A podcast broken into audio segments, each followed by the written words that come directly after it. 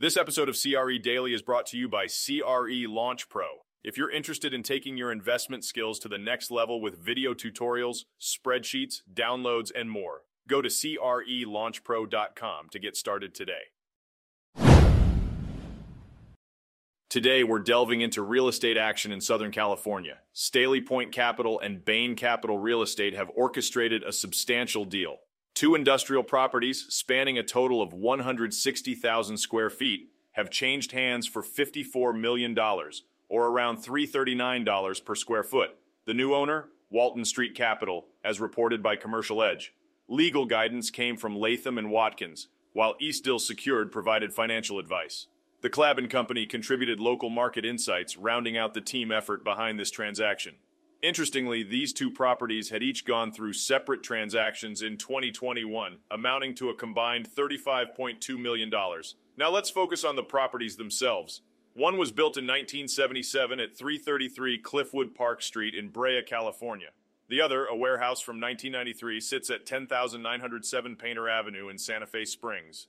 They offer clear heights of 24 and 22 feet, skylights, sprinkler systems, exhaust fans, office areas, truck courts, and ample parking space.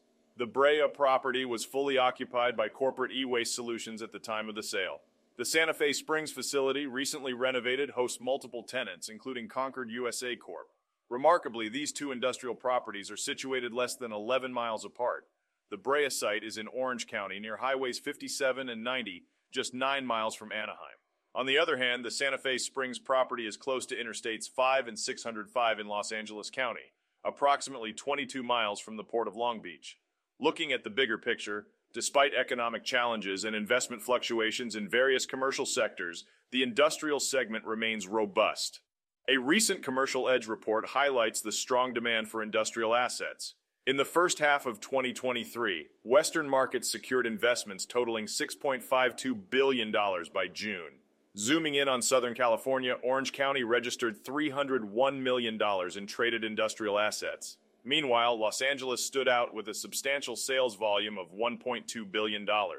Notable transactions in the area include Rexford Industrial's $210 million acquisition in Santa Fe Springs. This fully occupied industrial space spans over 595,000 square feet and is conveniently close to the Painter Avenue warehouse.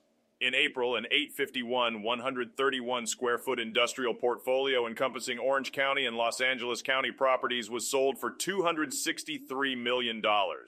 This purchase was made by a joint venture involving three companies. Southern California's industrial real estate scene is dynamic. Despite challenges, investments continue to flow, showcasing the sector's resilience. As the spotlight remains on this ever evolving landscape, Keep an eye on the ongoing real estate developments and transactions. This is Tyler Cauble signing off.